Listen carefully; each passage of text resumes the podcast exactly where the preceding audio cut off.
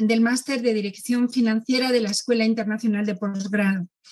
Hoy, tarde de verano, os hemos buscado un tema muy atractivo para que en vez de estar en la piscina, prefiráis estar con nosotros y os aseguro que va a merecer la pena. Os presento a Dan. Dan eh, ha desarrollado toda su carrera profesional en el área del corporate trabaja en el departamento de fusiones y adquisiciones de una gran empresa, antes ha estado en temas de valoración. Pero paralelamente, Dan se dedica a los mercados financieros como gestor de carteras independientes y tiene un claro enfoque a largo plazo y tiene una rentabilidad media anual del 15%, lo cual no, creo que haya muchos brokers que lo consigan. lo cual, evidentemente, podemos considerar un broker en corporate, creado en administración de empresas. Y eh, bueno, tenemos el honor de tenerle hoy acompañándonos, acompañando la sesión, la van a hacer conjuntamente con Álvaro Galcerán. El, currículum de Álvaro es sumamente extenso, licenciado en Ciencias Económicas, eh, eh, máster en Dirección Financiera, máster en ESADE, máster en investigación en economía y empresa, doctorando por la Universidad de Comillas, ahí es donde tuve el gusto de conocerle haciendo este máster. Y su carrera profesional em, la ha desarrollado en multinacionales como Procter Gamble, como coordinador de inteligencia competitiva. Es docente de grandes escuelas, también dedicado al mundo financiero y bueno, eh, eh, hoy no soy yo el protagonista, son ellos y no quiero perder ni un minuto más. Les dejo a ellos disfrutarlo y os comento que además de esta webinar, luego van a escribir artículos y posts para explicaros con más detalle todo lo que hoy de una manera resumida nos van a contar en esta webinar. Muchísimas gracias por estar con nosotros en esta tarde de verano y estamos deseando escuchar. Gracias, Ana. Soy Álvaro. Álvaro Serán. Quería, primero, en nombre de Dan Bengunán y mío, dar las gracias a la Escuela Internacional por y Ana por invitarnos como profesionales y el análisis bursátil bolsa utiliza documentos contables, hemos hecho un equilibrio. Hemos dado una pincelada sobre algunos documentos contables para que los no financieros sepan de qué estamos hablando, pero no nos metemos a fondo en ello. ¿vale? Aprendí en Procter que cuando, ah, para una comunicación oral eficaz, primero debes decir lo que vas a decir, luego lo dices y luego dices lo que has dicho. Es decir, habrá unas ideas que repetiremos machaconamente para que algunas se peguen con super para toda la vida, en la mente de los asistentes. Vamos a hablar en primer lugar en una introducción, después las dos escuelas que hay de análisis bursátil, el técnico y el fundamental, y después eh, daremos unas nociones básicas de bolsa, cuál es el proceso de inversión, un business case y las conclusiones.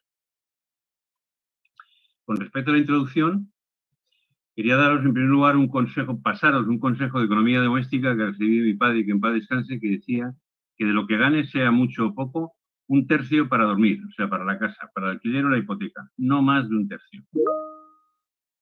Eh, otro tercio para absolutamente todos los gastos, desde los suministros, comer, colegios, máster, viajes, vacaciones, todo en, en otro tercio. Y siempre dejar otro tercio para ahorrar. ¿Por qué? Porque para cuando vengan las vacas flacas. En cambio, vivimos en una sociedad, en nuestra generación, que no estamos acostumbrados a ahorrar, no como la generación anterior. Entonces, ya lo dijo Heráclito filósofo griego que dijo panta rei, con latina, que en griego antiguo significa todo fluye, todo cambia. Aunque te vayan bien las cosas, la vida da muchas vueltas, entonces conviene, conviene ahorrar. Y de esos ahorros, una parte, pues invertir en bolsa. Conceptos de acción y cartera. La acción es una parte alícuota del capital social de una empresa. ¿Qué quiere decir eso? Una parte alícuota es una parte igual que las demás. ¿De qué? Del capital social de la empresa, que es el conjunto de acciones en las que los accionistas han invertido en la empresa. Una cartera es, un grupo de acciones, es una combinación de empresas e importes en los que vendes, en los que, en los que has invertido. Hay renta fija y renta variable. Nosotros vamos a hablar de renta variable, que es lo que se comercia en bolsa. La renta fija son letras, bonos u obligaciones del Estado, de entes públicos o de empresas, en donde es muy seguro el retorno de la inversión, pero la rentabilidad es muy pequeña. ¿Es la bolsa un casino? Pues si vas solo, sin asesorar, y te lo juegas todo a una sola carta, la bolsa es un casino. Es decir, conviene invertir solo aquello que sean tus excedentes de tesorería, no aquello que necesites para vivir. Lo principal de esta introducción es el siguiente punto, que es la diversificación. Nunca inviertas en bolsa todos los huevos en la misma cesta. Emplea, invierte en empresas distintas, distintos sectores y de la mano de un asesor lo que no hicieron en la Gran Depresión de 1929. Después de la Primera Guerra Mundial vino una época de bonanza, los años 20 en Estados Unidos e Inglaterra, se puso de moda la bolsa y la gente invirtió sus fortunas por chivatazos en todo en una empresa. Cuando vino el crack de la bolsa de Wall Street de 1929, perdieron mucha gente su fortuna completa, lo necesitaban para vivir, sus casas, todo. Y se tiraban de los rascacielos para suicidarse. Eh, entonces, eh, la forma de evitar estos disparates es diversificando. Esto es una acción. Aunque sea de 1918, y veis que tiene el nombre de la empresa, tiene el importe de cuánto es esa acción, en este caso son 500 pesetas, y son todas iguales. Os voy a contar un poco la historia de VOC, VOC, que es en holandés la abreviatura de Compañía Holandesa de las Indias Orientales, que fue la primera empresa por acciones. En 1602 esta empresa holandesa, con su ejército, porque tenía ejército, se fue a conquistar islas de Indonesia, como Java y Sumatra, para obtener especias como la pimienta negra, que eran muy valoradas en Europa, y eran muy valoradas en Europa porque eh, no existía un buen sistema para conservación de la carne, entonces las, las especias disimulaban el mal estado de la carne. Lo importante aquí es que los que financiaron la expedición le hicieron firmar, si no recuerdo mal, una carta, un documento al capitán, diciendo que les, daría una parte alícuota del botín. Eso fue el inicio de las acciones. Eh, el economista John Maynard Keynes, considerado uno de los tres mejores de la historia, decía que el éxito de invertir en bolsa consiste en anticiparse seis meses a lo que será la psicología del mercado dentro de seis meses. El mercado, los mercados financieros psicológicamente eh, son un poco bipolares, van de la euforia al pánico y viceversa en cuestión de muy poco tiempo. Entonces hay que estar informado, hay que leer informes de economía, hay que leer informes de empresas y, poder anticiparse a los acontecimientos en tiempo. Bueno, vista esta introducción, de la que la idea principal es la diversificación, vamos a entrar en uno de los dos análisis que hay de, como de bursátiles, que es el análisis técnico. El análisis técnico analiza la evolución histórica de las cotizaciones a través de gráficos e indicadores. Tiene el supuesto básico de que el comportamiento humano se repite. Identifica patrones, figuras de la cotización, de la evolución de la cotización del precio de la acción que se repiten en el tiempo.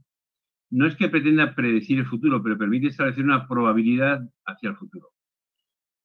Cuando hay un mínimo del que no es, lo más probable es que no baje, que la cotización, el precio de la acción se llama soporte. Cuando hay un máximo, se llama resistencia. Os voy a enseñar ahora un par de ellas.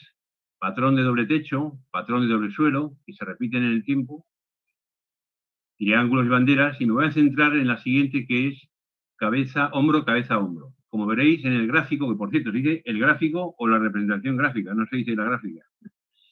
Veréis que hay una montañita donde dice hombro, eh, luego una cabeza, una subida grande y luego hay otro hombro. Eh, una vez terminado el primer hombro, está el precio bajo, es momento para comprar. Si se repite en el tiempo, una vez que has identificado que se ha repetido en el tiempo.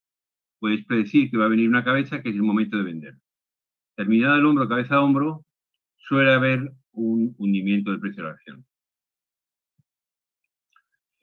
Bueno, hemos visto que el análisis técnico, que también se llama chartista, del anglicismo del inglés chart, que significa gráfico, se basa en la evolución histórica de las cotizaciones independientemente de la empresa de la que se trate. Sin embargo, el análisis fundamental que vamos a ver a continuación analiza eh, la empresa para determinar su valor real y conocer cuál es el precio adecuado a pagar por sus títulos según sea la rentabilidad y la seguridad que esperemos de la inversión. Se puede hacer de arriba abajo, de abajo arriba. Top-down es de arriba abajo, que es macro, analizar la economía, el sector y luego la empresa, o al revés, de abajo arriba, bottom-up, micro, que es primero la empresa, sector, economía. Los estados financieros se utilizan en el análisis bursátil, son cinco, balance de situación, en inglés balance sheet, cuenta de pérdidas y ganancias o PIG, en inglés Profit and Loss Account o P&L, y flujo de caja, en inglés cash flow, que son los más importantes. Existen otros dos, que son las notas a los estados financieros y el estado de cambios en el patrimonio neto, que los vamos a obviar porque no es un curso de contabilidad. El análisis fundamental utiliza ratios ¿Qué son ratios? Ratio viene del, latín ratio rationis y significa, ratio significa razón, es decir, cociente, es decir, división. Se dice la ratio, por cierto, no se dice los ratios, se dice las ratios en femenino. Y lo que hace el análisis fundamental es coger cifras de distintos estados financieros, las divide una por la otra y saca una conclusión del porcentaje que sale. Aquí hay una idea importante que no es lo mismo el valor que el precio. Más adelante Da nos hablará del enterprise value, del valor de la empresa, que no es lo mismo que el precio de utilización de ese día. Es de necios confundir valor y precio. Vamos con el balance de situación. El balance de situación refleja la situación económica y financiera de la empresa en un momento determinado. A la derecha veis un gráfico que, por cierto, tiene una errata. Arriba a la derecha debería decir patrimonio neto más pasivo. No os confundáis con eso. A la izquierda, por cierto, debe y haber no es lo que debe la empresa y, la, y haber lo que tiene. No, debe y haber es solo izquierda y derecha. ¿De qué? De la cuenta contable que tiene cada elemento del patrimonio de la empresa. A la izquierda veis el activo y a la, y a la derecha veis patrimonio neto y dos tipos de pasivos. En el activo veréis, en el activo son bienes y derechos de cobro. Bienes como maquinaria, derechos de cobro como facturas que habéis emitido a los clientes y todavía no habéis cobrado. El patrimonio neto fundamentalmente es el capital social, son las acciones, los fondos que ha aportado los accionistas y el pasivo son eh, eh, las fuentes de son fuentes también son fuentes de financiación y son pues eh, si has pedido un préstamo al banco o si tus proveedores te han enviado un bien, te han enviado la factura y todavía no la has pagado. El activo se divide en corriente y no corriente. Esto es por un error de traducción del Instituto de Contabilidad y Auditoría de Cuentas cuando salieron las nuevas normas contables internacionales, las NIF, porque en inglés current asset significa activo a corto plazo. Y en lugar de poner a corto plazo, abajo pusieron activo corriente. Y arriba, por los activos a largo plazo, se llaman activos no corrientes. Esto da un poco lugar a confusión, pero es mejor que os acordéis de activos no corrientes como activos a largo y activos corrientes como activos a corto. Activos a largo son maquinaria, edificios, construcciones. Activos a corto son tesorería, lo que tenéis en el banco. Clientes, que son las facturas que habéis enviado a los clientes y todavía no habéis cobrado. Las existencias o inventarios de una, una, una empresa industrial ha fabricado productos, lo tiene almacenado pendiente de vender. Son activos a corto plazo. En el lado del patrimonio neto, en el lado de la derecha tenemos el patrimonio neto, que ya hemos dicho que sobre todo es el capital social que aportan los socios, los dueños, y luego dos tipos de pasivo, que son el pasivo no corriente, es decir, a largo, si tenéis un préstamo a largo plazo, y el pasivo corriente, que son préstamos a corto plazo, y las facturas de los proveedores que no habéis pagado todavía. Es muy importante que activo, el total, el importe total del activo de la izquierda, ha de coincidir con la suma de patrimonio neto más los dos pasivos, es decir, con el total de la derecha. Si no suman lo mismo, es que el balance está mal hecho. Vamos a ver algunas ratios. Hay más de 500 ratios. En este, en este seminario vamos a usar 10 o 12, algo así. Ratios de endeudamiento. Ratio de endeudamiento, perdón. Pasivo por patrimonio neto. Es decir, pasivo no corriente más pasivo corriente, todo ello dividido por patrimonio neto. Te indica cuánto de endeudado está la empresa. No es malo endeudarse, no es malo ir al banco a pedir un crédito. Por cierto, las empresas anglosajonas tienden a acudir a los mercados financieros y a la bolsa para crecer y expandirse, mientras que las empresas latinas tienden más a ir al banco, aunque esto es muy relativo. Estábamos con el ratio de endeudamiento. Si es uno el resultado de la división, la empresa es muy conservadora. Tiene tanto capital social como préstamos de banco. Es difícil que se expanda y crezca. Si tiene tres, es demasiado arriesgada. Se está endeudando más de lo que va a poder devolver. Dos es la dorada medianía, es el punto adecuado de equilibrio. Después eh, tenemos los ratios, las ratios perdón, de solvencia y liquidez. Para distinguir el concepto de solvencia y liquidez, imaginaos una obra de teatro en donde los personajes son un proveedor, un empresario y un banquero. El proveedor ha prestado, ha dado unos bienes o prestado un servicio al empresario y le ha enviado una factura pendiente de pagar. El empresario no tiene un duro, va al banquero, le pide dinero, se lo da, y en el momento antes de pagar al proveedor, la pregunta es, ¿en ese momento el empresario tiene liquidez? ¿Es solvente? Sí tiene liquidez, porque tiene dinero suficiente para pagar eh, la deuda. La liquidez es la capacidad para pagar tus deudas a tiempo. Pero ¿es suyo el dinero? No, el dinero no es suyo, del banco, con lo cual no tiene solvencia. La solvencia es la capacidad para pagar tus deudas a tiempo con fondos tuyos. La solvencia eh, se mide como activo corriente dividido por pasivo corriente. Y la liquidez, eh, el test del ácido que se llama o acid test, es lo mismo, pero el activo corriente quitándole la parte de existencias para que sea un activo más a corto plazo. La idea fundamental que os quiero que, os, pegue con, con superglue es que el balance de situación es una foto, una fotografía a una fecha determinada, 31 de diciembre. ¿De qué? Ya lo hemos visto, de la situación económico-financiera de la empresa. Después viene la cuenta de pérdidas y ganancias, PIG o PNL.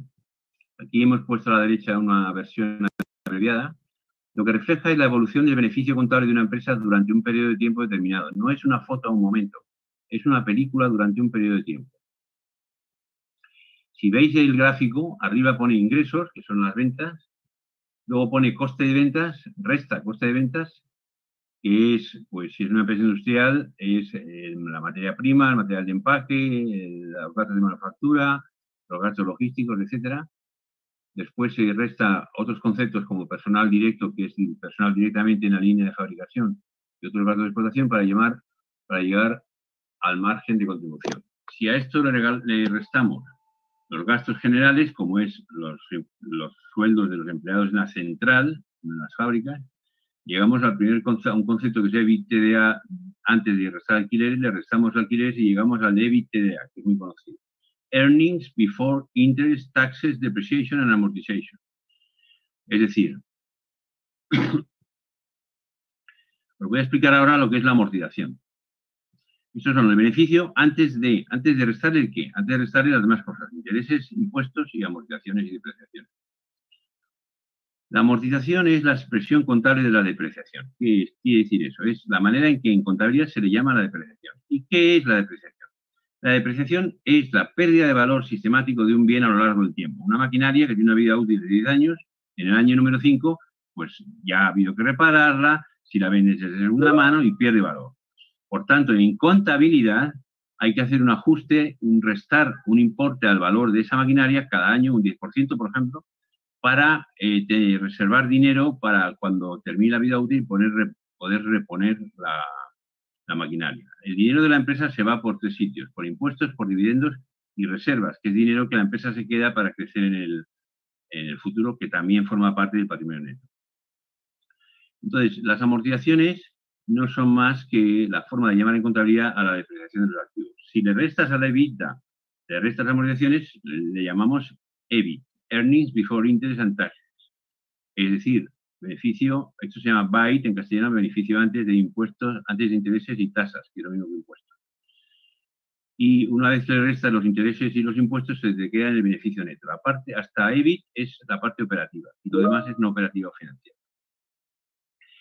En la cuenta de pérdidas y ganancias eh, eh, predomina, o sea, se, emplea el criterio de devengo, no del de caja. ¿Qué es el criterio de devengo? Imaginaos una empresa que contrata un una consultora que trabaja desde el 1 de octubre del 2021 hasta 30 de junio de 2022, nueve meses. En la cuenta de pérdidas y ganancias de 2021, la empresa deberá de poner como gasto un tercio de lo que cuesta la consultoría. Es el criterio de devengo, que es el flujo corriente de bienes y servicios. Como la empresa consultora ha trabajado tres meses, se imputa, se pone como gasto un tercio del total. Pero la caja puede ser distinta. A lo mejor en caja el acuerdo es que se paga en el 1 de octubre el 50% del proyecto y el 30 de junio el, 100, el otro 50%, con lo cual aquí no, implica, no, no afecta, perdón, el criterio de caja. La idea clave es que la cuenta de pérdidas y ganancias es una película, no una foto, durante un periodo de tiempo, un ejercicio de 12 meses, normalmente, que suele terminar el 31 de diciembre. Viene el tercer estado financiero, que es el más importante, el flujo de caja o cash flow. Recoge todas las entradas, cobros, es decir, cobros, y salidas, es decir, pagos de efectivo de una empresa durante un periodo determinado. Eh, aquí se aplica el flujo, de, eh, comparando el flujo de caja con pérdidas y ganancias, es importante decir que no todos los ingresos son cobros ni todos los pagos son gastos. Ya hemos visto, por ejemplo, que eh, en el periodo de bingo de las ventas, el ejemplo de la consultora, eso es un, eso es un gasto, pero no es un pago. Eh, los gastos no son lo mismo que las salidas de caja o pago. El ejemplo, la amortización. Esa amortización que os he dicho es un ajuste contable que se hace, pero no es una salida de dinero. Entonces, cuando vamos a mostrar ahora el cash flow entero, no abreviado, veréis que en columnas hay el balance a una fecha determinada, el balance a otra fecha determinada, A, B, y luego la diferencia B menos A, que es la entrada o salida de fondo, de dinero. Hay dos maneras de calcular el cash flow. Una directa, que es coger al tesorero y coger todos los extractos bancarios desde el principio de año y, acabe sacando cuánto de más ha pagado o cobrado la empresa un año comparado con el otro. Y hay otra manera indirecta, que es esta, que es partiendo del beneficio neto de la cuenta de pérdidas y ganancias, también llamado net income. Hay que hacer a continuación una operación que se llama en inglés add back, en español retrocesión de la amortización. ¿Por qué? Esto parece raro, pero es fácil de entender. Aquí solo importan los cobros y pagos. Como el net income del que partimos de la cuenta de ganancias tiene ya restado la amortización, hay que deshacer esa operación, hay que volver a sumar la amortización para que en el estado de flujo de caja, de cash flow, no esté restando la amortización. Después vienen las existencias o inventarios de producto determinado, por ejemplo, las cuentas a cobrar, account receivable, que son las facturas a clientes que no has cobrado, menos las cuentas a pagar, que son las de proveedores que no has pagado. Todo ello forma el working capital o, fondo de maniobra que veremos más adelante. Esto es el flujo de caja de operaciones. Luego está el flujo de caja de inversiones en activos a largo plazo, no activos no corrientes. Y finalmente eh, tenemos el cash flow de actividades financieras, de intereses y dividendos. Al final, de lo que se trata es de calcular la diferencia entre los dos años, entre las posiciones al final de año a 31 de diciembre de todas estas partidas, y llegar a un cambio en, la cifra de caja de la empresa. Repito que P y G se distingue, o sea, cuenta de pérdidas se distingue el flujo de caja, en que en la cuenta de pérdidas se aplica el criterio de vengo, mientras que en el flujo de caja se aplica el criterio de caja. Quería terminar hablar de, hablando del flujo de caja diciendo una frase muy conocida que es cash is king, del rey, la caja no miente. ¿Por qué? Hay una cosa que se llama ingeniería contable, y cuando oigáis hablar de eso, huid, porque hay empresas que pueden hacer ajustes en el balance la cuenta de resultados de manera que no pasen por beneficio, neto, de manera que no paguen impuestos y vayan directos a reservas, es una manera de mentir. En cambio, los cobros y pagos retratan la situación de una empresa y si, está bien de cobros, pues puede expandirse y comprar otras empresas.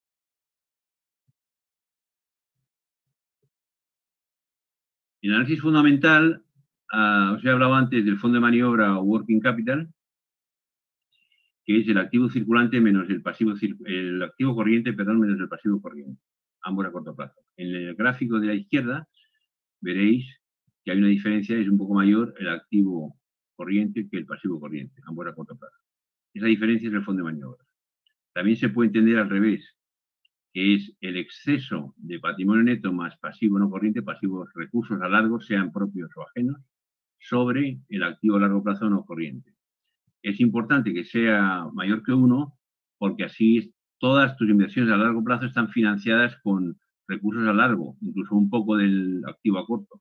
Porque si no fuera positivo, sino negativo, querría decir que para sobrevivir y tener tus máquinas estás dependiendo de financiación a corto, que a lo mejor no puedes devolver. En economía, la pregunta adecuada es siempre ¿por qué? Y la respuesta suele ser depende. Esto de que el fondo de maniobra ha de ser posible, mayor que uno, depende, casi siempre. En los, por ejemplo, en el sector de gran distribución como el Carrefour, no es así. Ellos no tienen clientes con facturas pendientes de cobrar, cobran en efectivo. Y además, como están en una posición de negociación muy dura, a sus proveedores les hacen pagar muy tarde, les hacen eh, cobrar muy tarde. Entonces tienen un fondo de maniobra negativo y no es malo para ellos. Aparte del fondo de maniobra está el CAPEX, Capital Expenditure, que es la otra inversión grande que hace la compañía, que es en activos a largo plazo, que hemos llamado no corrientes, que los hay de mantenimiento y los hay de expansión. Los de mantenimiento son inversión para mantener las ventas, mientras que los de expansión son inversión para aumentar las ventas. Finalmente, dentro del análisis fundamental, hay dos ratios de rentabilidad que son el ROA y el ROE, muy conocidos. El ROA significa Return on Assets y el ROE, Return on Equity. Return on Assets es la rentabilidad que te produce los activos, es decir, el EBIT, Earning Before Interest and Taxes de la cuenta de ganancias, que es lo mismo que BY, beneficio antes de intereses y tasas, que son los impuestos, partido por el total activo. Mide la eficiencia de la gestión de activos. Esto está midiendo la, actividad del director general. Eh, el ROE es el beneficio neto, la última línea de la cuenta de pérdida de ganancia, partido por el patrimonio neto y mide la rentabilidad para el accionista. En el caso del accionista deberá ser mayor que lo que le daría en el banco al accionista por invertir ese dinero en el banco. Eh, si no, no tendría sentido invertir en la empresa. Bueno, antes de dar la palabra a Dan, eh, os quiero repetir que es importante la diversificación asesorada, que no es lo mismo pérdida de, que pérdida de ganancias es una, una, una foto y una, perdón, que balance de situación es una foto y pérdida de ganancias es una película y que lo más importante es el cash flow que casi es que. Y con esto paso a, a Dan. Buenas tardes a todos. Eh, Álvaro, gracias por, por tus explicaciones. Voy a compartir pantalla un segundín.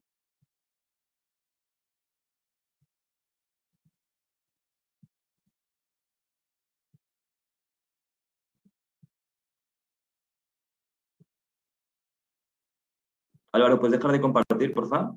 Sí.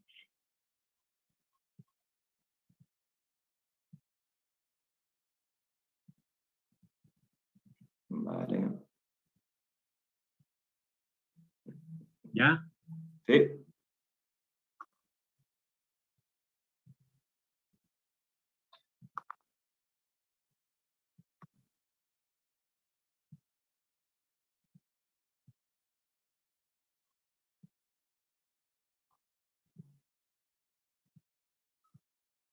Bueno. ¿Veis mi pantalla bien? ¿Sí? Sí. Vale, perfecto. Eh, buenas tardes. Eh, lo primero de todo, mm, vamos a tener que ir un pelín de prisa porque, como veis, bueno, quiero tocar varios, varios puntillos. Eh, así que es importante, por favor, como al final tendremos un momento para hacer las cuestiones que tengáis, que apuntéis todo lo que sea y al final de la, de la clase lo vemos, ¿vale? Bien. Lo primero, mm, como algo básico de bolsa, hay que entender qué es la bolsa. la bolsa, al fin y al cabo, es un punto de encuentro entre millones de agentes. Estos agentes que son empresas e inversores. Eh, las empresas lo que buscan principalmente son financiación, después puede haber otros motivos como prestigio y demás. Eh, un inversor, ¿qué es lo que busca? Rentabilidad. Al fin y al cabo, eh, lo que busca un inversor es invertir en una empresa que considera que tiene cierto potencial de revalorización para que con el paso del tiempo esta empresa valga más, es decir, el precio de sus acciones valga más y poder venderlo en el futuro y obteniendo una plusvalía por ello. Dentro de lo que es la bolsa, que es un, como sabéis, está abierto de lunes a viernes, cada día se mueve, cada día es una, una película nueva y distinta, principalmente los factores, digo principalmente porque hay infinidad de factores que lo, que lo afectan y cada día son los nuevos distintos. Pero bueno, principalmente son resultados empresariales, eh, fundamental, los resultados empresariales, tanto los presentes como los futuros.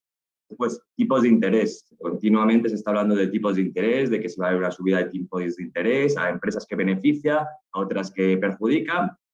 Políticas de los bancos centrales. Esto sin duda es el, el tema de los últimos años. Habéis escuchado de 50.000 veces seguro, el tema del tapering, el tema de que los mercados los están sosteniendo los bancos centrales, sus políticas del quantitative easing. Mm, otro tema que podríamos tirarnos hablando de macroeconomía la, la hora y media situación política, estabilidad política, siempre cuando haya más tranquilidad y demás, siempre va a favorecer al, al apetito inversor.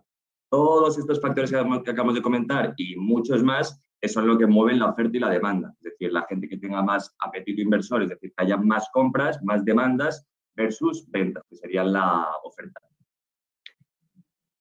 También decidme, antes dejadme decir una cosa, la bolsa es un, cada uno tiene su enfoque, aquí al fin y al cabo, en cómo se juntan todo tipo de inversores de todo tipo de países y con todo tipo de enfoques, muchas veces no, no todo tiene una explicación, siempre los medios y más intentan buscar una explicación clara de, uy, ¿por qué está subido? ¿Por qué está bajado? Pero mi recomendación particular es que no es cada día que haya pasado algo tan grave, sino que la propia naturaleza de la bolsa, hay días que suben y hay días que bajan. De fondo hay un montón de factores que muchos, muchos días y muchas veces no vamos a poder descifrar. Es imposible por su propia naturaleza. Vale, esto es otra idea también importante que quiero que os quedéis, por favor, que esto es al final lo que cotiza en bolsa, cuando hablamos de qué son acciones, qué es la bolsa, porque en España hay un miedo gigantesco a, uh, la bolsa, la bolsa, pero ¿qué es la bolsa realmente? La bolsa, al fin y al cabo, no olvidemos, estamos invirtiendo en empresas, con lo cual, bueno, a mí a la gente que me dice, me da mucho miedo la bolsa, está claro que la, bolsa hay que tenerle respeto. Miedo no lo diría, pero respeto, por supuesto. Sobre todo, conocimiento y saber lo que haces, pero como cualquier sector del mundo. Es decir, te metes en una empresa de construcción, como no sepas lo que estás haciendo, pues el primer día te cae un ladrillo en la cabeza y no estás, y no estás, preparado. Entonces, la bolsa hay que tomársela así, como hay que tener un respeto pero hay que saber lo que se hace y a partir de ahí eh, recordar que estás invirtiendo en empresas. Eso tiene un valor eh, per se. Eso hay que tenerlo en cuenta. Dentro de este cuadrito que vemos, ¿vale? que marco ahí Enterprise Value es igual a Equity Value más deuda financiera neta, lo que, lo que cotiza en bolsa es el Equity Value. Quedaos con eso, simplemente. Este cuadrito que voy a ponerme puntero, un segundín. Vale. Este cuadrito que vemos aquí, esto es lo que cotiza en bolsa. Este es el valor de las acciones y vamos a ver qué significa.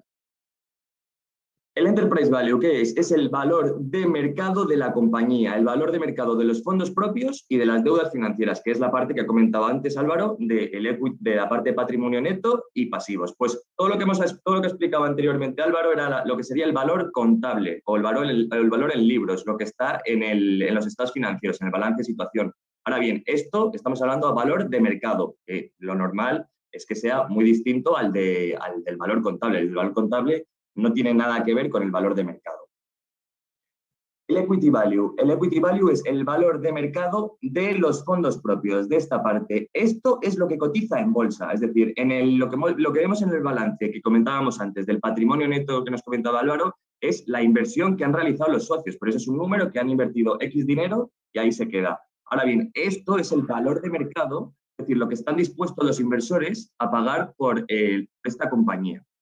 En las empresas cotizadas, este valor es muy fácil de, estimar porque, porque tal cual se calcula como el número de acciones que hay en circulación por el precio por acción. Obviamente este valor se mueve todos los días porque el precio de la acción, como eh, va fluctuando, pues por tanto también el equity value.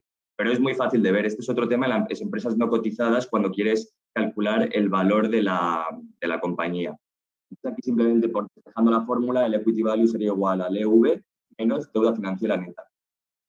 Por último estaría la deuda financiera neta, que son todas las deudas que tiene con costes de financiación, ese es el requisito, principalmente van a ser bancarias, préstamos, etc. Pero también hay otro tipo de deudas que si tienen coste de financiación también las incluimos como deuda financiera neta. Y después a toda esa parte de deuda eh, le restamos la caja, para al fin y al cabo calcular cuánto es lo que debo puro y duro.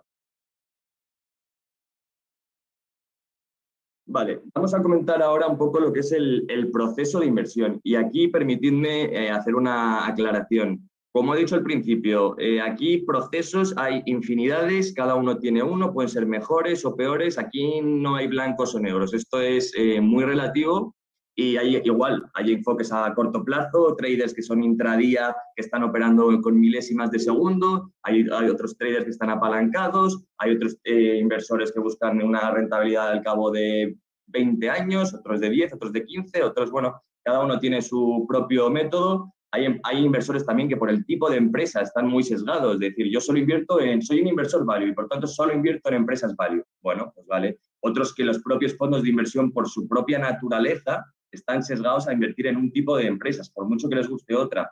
Es decir, si eres un fondo growth que invierte en empresas americanas, pues tú te tienes que limitar a cubrir ese tipo de empresas. Aunque encuentres aquí la mejor oportunidad del mundo en el mercado español, no está dentro de tu, de tu, eh, de tu scope, con lo cual no entraría. Nosotros, eh, bueno, yo en este caso no tengo ese tipo de limitaciones. Yo lo que busco aquí, al fin y al cabo, es rentabilidad. Nosotros, al fin y al cabo, ¿qué es lo que buscamos todos? Ganar dinero. Y para ganar ese dinero, lo que os decía al principio, y fundamental, tener un proceso de inversión, porque si no tienes un proceso de inversión, estás perdido, esto es, estar perdido como un pececito en, un océano de tiburones y al final te van a comer. Por eso es por lo que siempre se habla de, que el inversor pierde dinero en bolsa. Porque mucha gente, por desgracia en nuestro país, se ha metido en bolsa sin saber lo que hace y les, el banco, que tenemos a la gente del banco como nuestros, nuestros mayores asesores, el banco que tampoco asesor, que no debería ser un inversor bursátil, eso déjame permitir, déjame decirlo. Eh, y entonces, pues bueno, pues han hecho ciertas recomendaciones que no han sido buenas y sobre todo el inversor no sabía lo que estaba haciendo y al final pues ha obtenido unos resultados que pues, no, han sido los deseados. Entonces, eh, permitidme recalcar la idea, proceso de inversión, hay que tenerlo. Un segundo voy a dar un poquito de agua.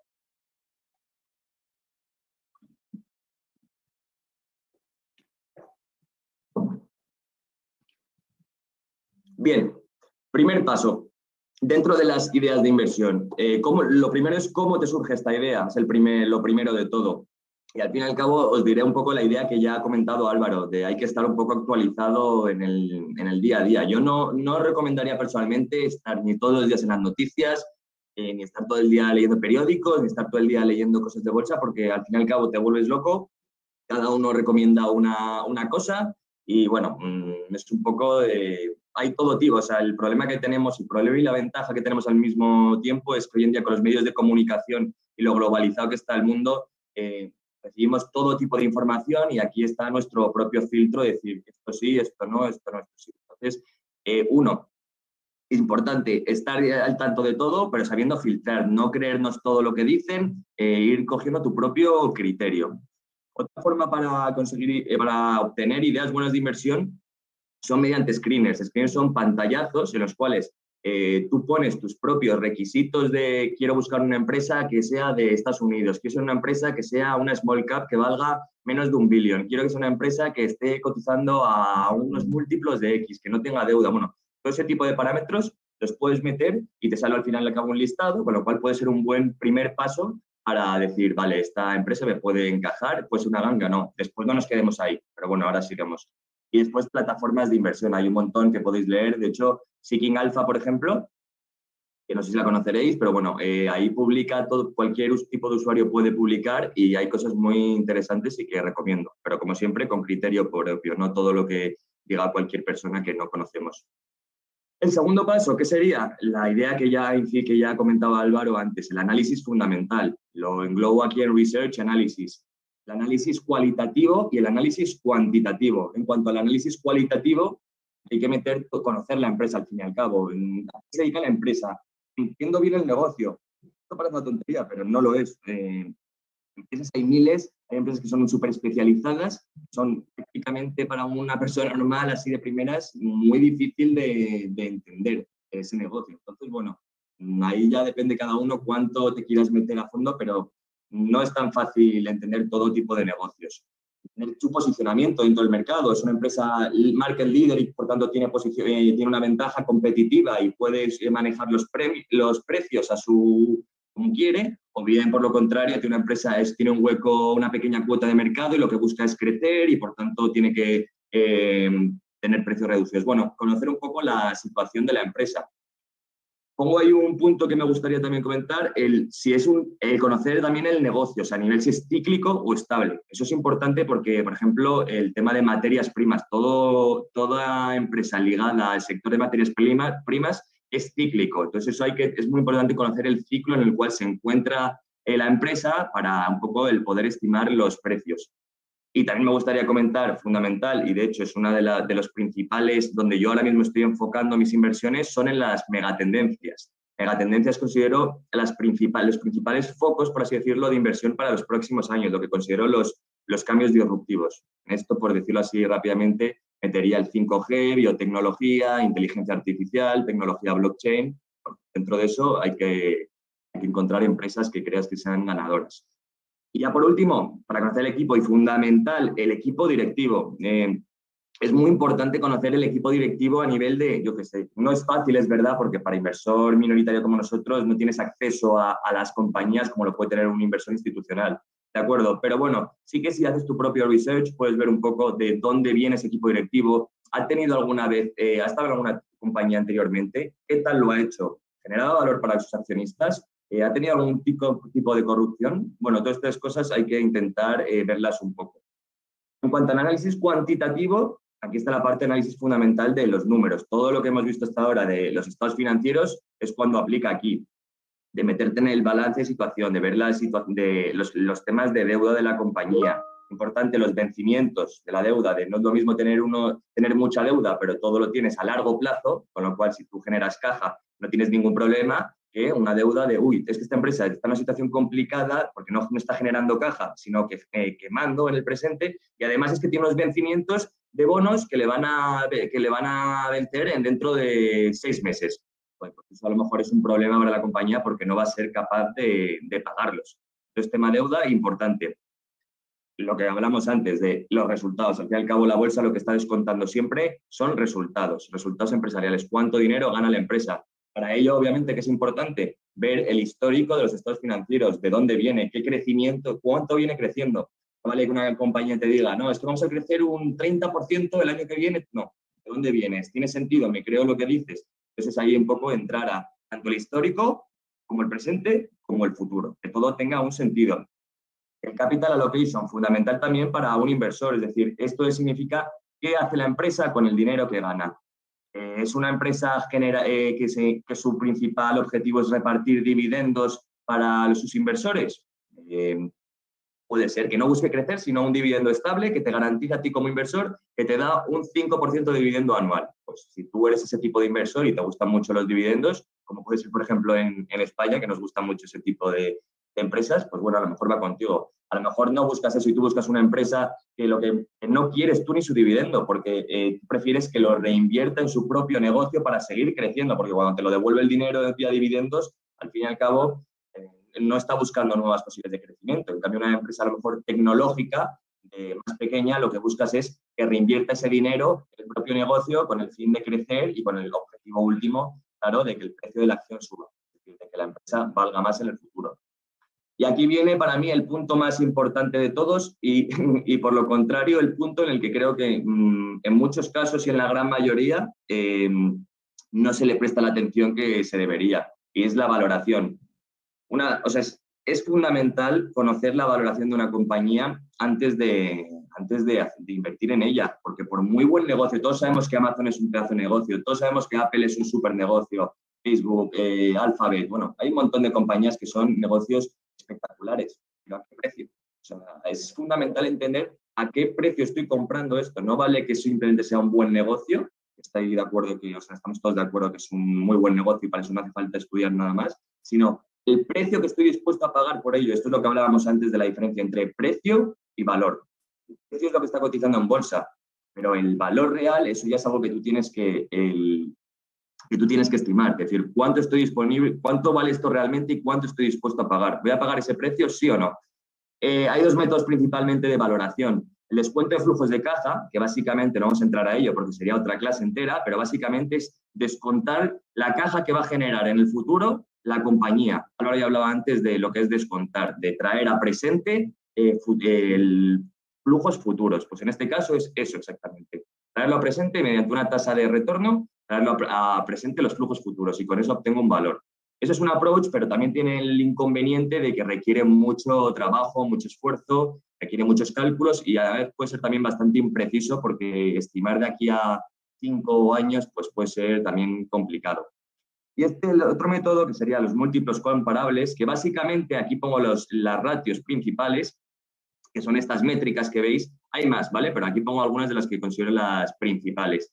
Básicamente son métricas para relacionar el enterprise value o el equity value, aquí están los de enterprise value y los de equity value, con el resultado de la propia empresa para decir, vale, pues por poner un ejemplo, este primer enterprise value ventas, pues básicamente se está relacionando el valor de mercado de la compañía con ventas, es decir, cuántas, cuánto dinero gana en relación a cuánto eh, vale. ¿Tiene sentido? Es muy caro, estoy ganando poco para todo lo que vale en bolsa. Bueno, pues eso es, eh, hay que verlo. Aquí es interesante, muy interesante ver, porque claro, que a ti te digan un enterprise value ventas o tengo un múltiplo de dos, damos mm, a lo mejor todos igual, no decimos nada. Aquí lo interesante es compararlo con las empresas del sector, lo que son sus comparables y ver, a partir de ahí tú puedes decir, esta empresa está más cara o más barata que otra. A lo mejor tiene alguna explicación y está justificada que, sea más barato o más cara.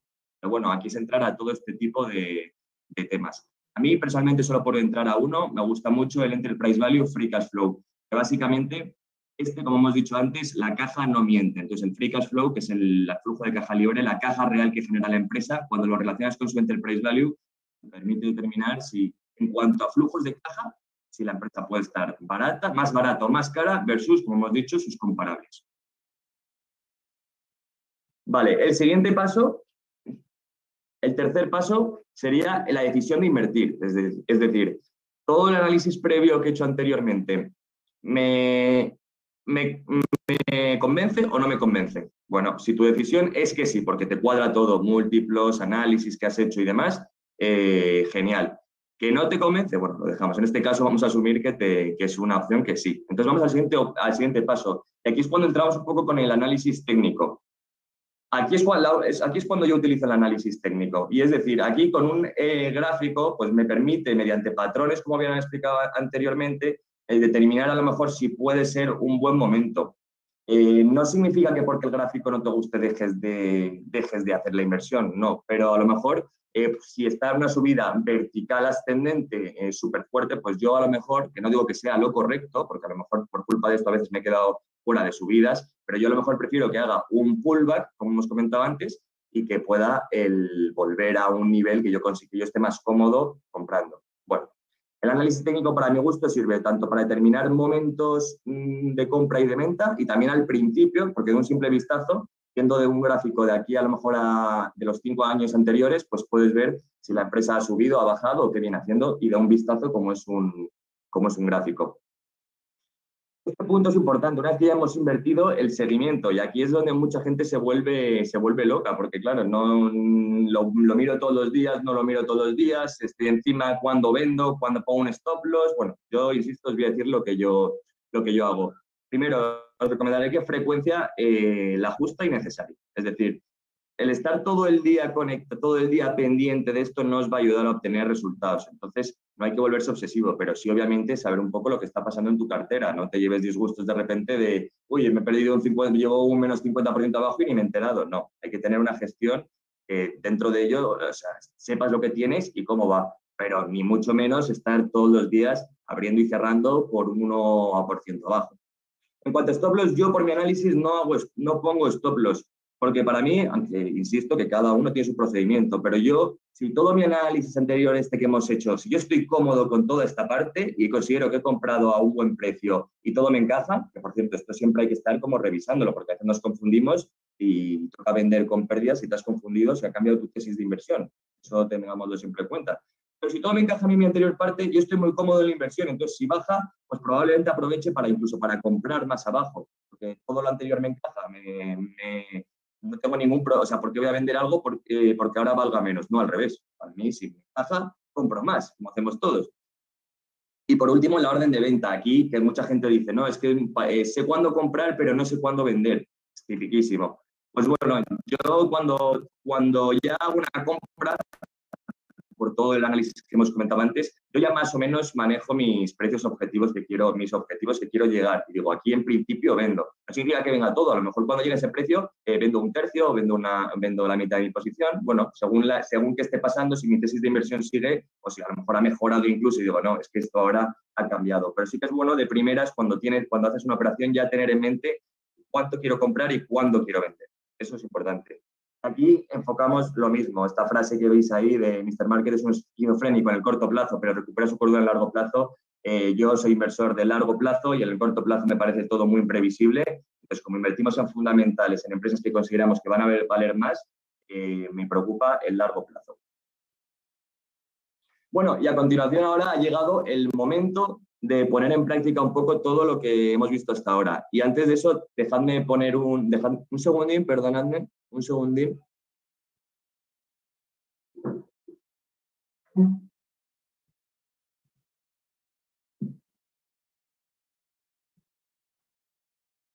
Vale, ya estoy.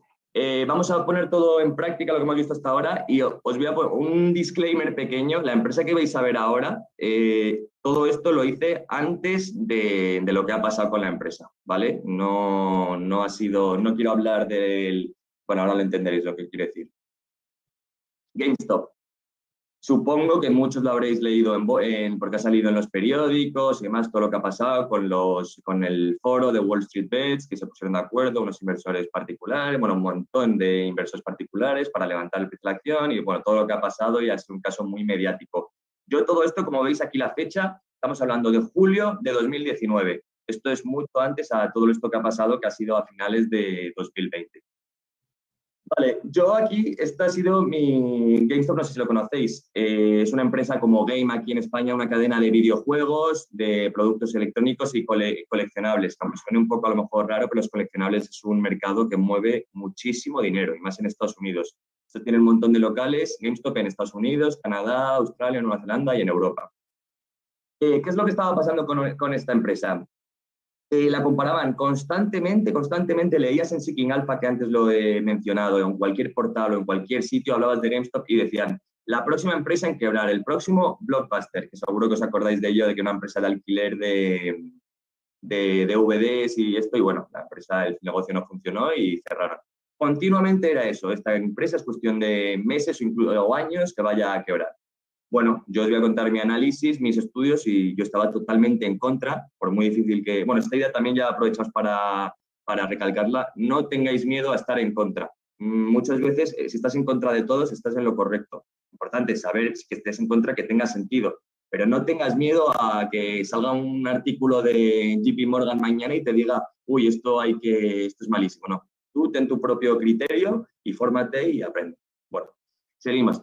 Entonces, esta, esta, empresa había pasado de, 2013 a 2019 de pasar de 40 dólares por acción a pasar a valer 4,5 dólares. Como veréis, había perdido prácticamente la totalidad de su valor. Esta valoración, este precio de 4,5 dólares eh, suponía pagar por GameStop el market cap que hemos comentado antes, la capitalización bursátil de 300 millones de dólares.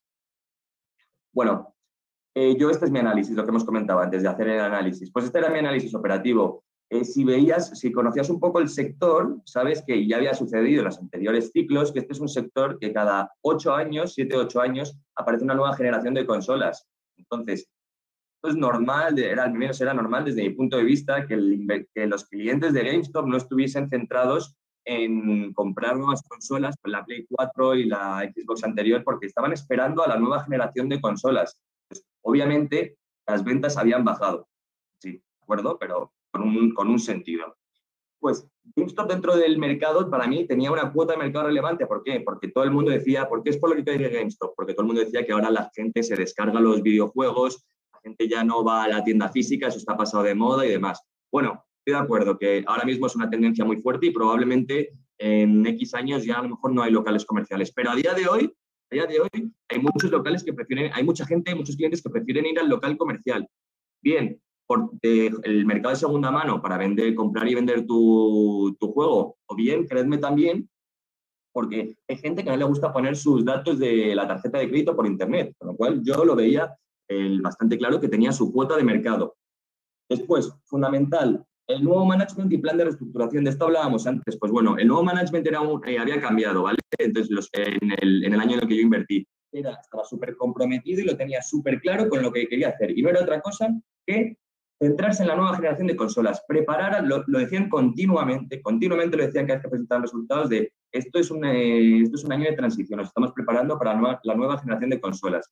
El mercado nunca le valía eso. Yo lo, veía que tenía mucho sentido, que los resultados no eran buenos, pero que era cuestión de tiempo. Estaban cerrando tiendas no rentables, estaban preparándose para ello. Es el plan de reestructuración y fundamental. Para aguantar hasta que este momento, pues tenían que hacer con disminución de gastos, etc. etc.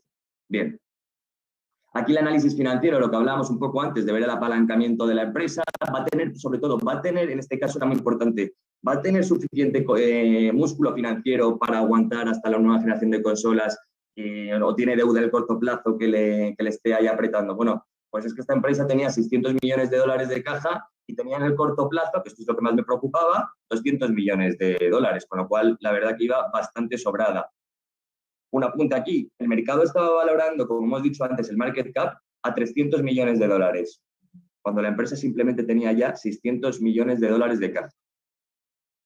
El objetivo también, a pesar de eso, era la empresa, decían de reducir deuda y demás para que el mercado no se preocupase más por eso. Pero para mí el punto de la deuda, la verdad que no me preocupaba. Y otro punto importante también, esta empresa, antes de, lo que, antes de estos últimos años de la nueva generación de consolas, estaba generando 200 millones de dólares de flujo de caja libre. Con lo cual, te quiero decir que si estás valiendo esta empresa 300 millones y lo normal es que me genere 200 millones, es que con prácticamente un año y medio ya he generado eso que, por lo que estoy valiendo. Con lo cual, yo es que veía aquí una oportunidad tremenda. Fundamental esta información aquí adicional relevante que vemos, que lo vamos a ver mejor aquí me interesa, esta. Aquí vemos la tesis de inversión fundamental del resumen de lo que yo veía aquí, que veía una oportunidad única e increíble. Primer punto, valoración. Como hemos comentado, estaba la valoración a 3 millones de dólares por... a 3 millones de dólares. Para mí era un mm, sin sabiendo todo lo que hemos comentado. Nueva generación de consolas. Era cuestión de tiempo, era cuestión de un año y medio que viniesen las nuevas consolas y por tanto la demanda volver a subir de reestructuración que hemos comentado, el management súper comprometido, cerrando tiendas que eran no rentables, preparándose para este momento. La financiera, lo que acabamos de comentar, no tenía problemas en el corto plazo, que eso siempre es algo, cuando inviertes en empresas que tienen ciertas mm, complicaciones de su negocio, es fundamental entender la deuda. De la deuda le va a chuchar en el corto plazo, o le va a permitir, el, le va a dar tiempo para recuperarse, generar caja y amortizar esa deuda sin problema. Fundamental, solidez financiera, porque además es algo preocupa siempre un montón al mercado. Aquí viene también lo que sería el, el punto estrella, la recompra de acciones. El propio management, y esto lo voy a juntar también con los, con los fondos de inversor activistas, vamos a juntarlos. Básicamente GameStop tenía dos inversores activistas, dos, dos, fondos de inversión institucionales, que un fondo de inversión activista es un fondo que se mete en la propia gestión de la compañía, se mete de forma fuerte además, con, con contundencia. En este caso, que ellos iban perdiendo un montón de dinero, pues más aún, escribiendo continuamente cartas eh, hacia los accionistas, pidiendo nuevas, eh, pidiendo tomar medidas para la empresa y tal. Bueno, siempre es positivo, en esta situación así era muy positivo tener estos dos fondos. Aquí lo que quería comentar, la compra de acciones.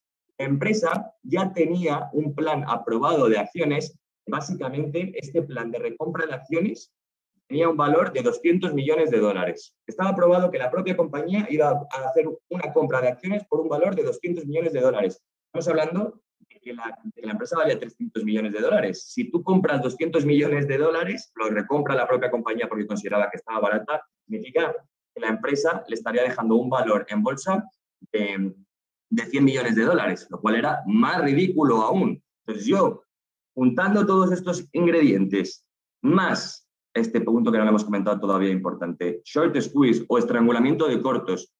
GameStop era la empresa de todo Wall Street que tenía más cortos de, bueno, de todo Wall Street. Tenía más de un 100% de cortos, que eso no vamos a entrar a ello, ¿vale? Pero básicamente con la idea con la que quiero que os, que os quedéis es todo el mundo, todo el mundo creía que esta empresa se iba al garete, que era cuestión de tiempo que desapareciese. Nosotros estábamos en contra de ello y fundamental, short squeeze o estrangulamiento de cortos, básicamente es si un corto, es, una persona, que es un inversor que está posicionándose, en, eh, que lo que significa es que está posicionándose a la baja. Es decir, si la acción baja, ellos ganan dinero. Lo contrario de lo que estaba haciendo yo, que era posicionarme en largo, es decir, si subía, yo ganaba. Un estrangulamiento de cortos no quiere decir otra cosa que si se confunden todos estos cortos, y la acción dejaba de bajar y empezaba a subir por cualquier, por cualquier motivo, que en mi caso mis motivos estaban más que claros de lo que creía que debería pasar, ellos para cubrir sus cortos hay que hacer la posición, hay que hacer el movimiento contrario, es decir, como estaban en corto tendrían que ponerse en largo y así es como se cierra un corto. Es un poco complejo de entender así rápidamente, pero básicamente un corto para tener que cubrir su posición tiene que ponerse a comprar. Entonces, si todos los cortos que habían se tenían que poner a comprar para cubrir sus cortos, pues obviamente ayudaría también a que la subida sea más, más fuerte. De hecho, hasta, hasta el día de hoy, no sé si GameStop lo ha superado el short squeeze, pero hasta el día de hoy era Volkswagen el corto más, el, short squeeze que se ha producido más fuerte en, en la historia, mirando en un gráfico lo que pasó, porque es una subida totalmente vertical en cuestión de unos días. Y yo es lo que consideraba que iba a pasar a pesar de eso, yo esto no estaba, o sea, esto era un hándicap con el que yo contaba, pero independientemente de eso, para mí mi precio objetivo de, GameStop era un 25 dólares por acción. estaba comprando a 4,5 y esto para mí valía 25 dólares por acción, lo cual me daba una oportunidad de un más 455% de revalorización, que no estaba mal. Bueno, aquí vamos a ver ya qué es lo que ha pasado, eh, o sea, el comportamiento de la inversión. Insisto, aquí no estoy metiendo lo que ha pasado ya en, febrero, creo que fue 2021, febrero, marzo y todo lo que pasó. Esto dejamos todo eso aparte. Desde que yo lo hice en julio de 2019, que estuve comprando todo este tiempo, hasta enero de 2021. Inversores muy grandes como Michael Barry, no sé si le conocéis, pero si no le conocéis, miradla, os recomiendo la película de La Gran, la gran Apuesta, en el cual eh, Christian Bale hace su papel. Es un gran inversor que tiene un fondo de inversión. Compró un 6% de GameStop, diciendo que la, que la empresa estaba claramente infravalorada. Después, un multimillonario como Ryan Cohen, mm, tampoco le tienes por qué conocer, pero es conocido dentro de Wall Street, compró un 12% diciendo también que la empresa estaba claramente infravalorada. Nosotros ya estábamos posicionados antes que todos ellos, con lo cual esto nos dio obviamente muchas subidas a la cotización. ¿Qué pasó después? Ya cuando se acercaba la nueva generación de consolas, ya todo el mundo estaba hablando de GameStop, ya un poco más, de que GameStop estaba en una muy buena posición ventajosa. Para mí ya estaban llegando un poco tarde porque para mí eso era fácil de prever, pero, pero bueno, hay lo de siempre. Hay gente que no lo quiere ver hasta que no sucede. Yo prefería, aquí lo veréis mejor, yo prefería posicionarme en, me daba igual, o sea, con más tiempo de antelación, aunque todavía fuesen momentos complicados con el análisis que tenía detrás, para que en un futuro obtener, la, obtener revalorización y no estar esperando justo hasta que salga la nueva generación de consolas. Bueno, pues finalmente se produjo y aquí veis el gráfico un poco, como lo que os comentaba, de 2014 hasta, hasta 2019, una caída bestial con los cortos ahorrándose dinero. Ahora bien, aquí, este fue en, el, en, el, en este rango fue en el que yo estuve comprando porque veía una gran oportunidad a cuatro y pico dólares por acción y este era mi precio objetivo aquí, a 25 dólares por acción. Como podéis ver el gráfico, voy a hacer un poquito de zoom. Como podéis ver el gráfico, efectivamente nos salió muy bien la, inversión. Esto está hasta enero de 2021, insisto, antes de todo lo que ha pasado con, últimamente. Y aquí llegó a 25, con lo cual mi tesis de inversión se, cumplió y con, con creces, la verdad. Y entonces, esta es un poco la idea con la que quiero que os quedéis, de, la, de cuando haces, inviertes en algo y tienes muy claro en el, análisis, no tienes por qué estar preocupado, tan preocupado por lo que dice el mercado ni estar pendiente cada día de lo que dicen, sino de decir, bueno, yo he hecho mi análisis, he hecho mis deberes y ahora vamos a esperar. Que siempre, a veces nos confundimos, por supuesto, este es un mundo que es imposible tener 100%, sino eh, intentar, ganar, intentar tener la mayor probabilidad posible de, lo que, de tus actuaciones. Bueno, por último, eh, comentar conclusiones con las que me gustaría que os, os, quedéis. Eh, esto, lo que comentaba al principio Álvaro, diversificación asesorada. Una cartera, no nos juguemos, que lo he escuchado muchísimo, de todo a una, de no, es que confío muchísimo en esta empresa, es que confío, es que está baratísima. yo digo, bueno, creo que es barata.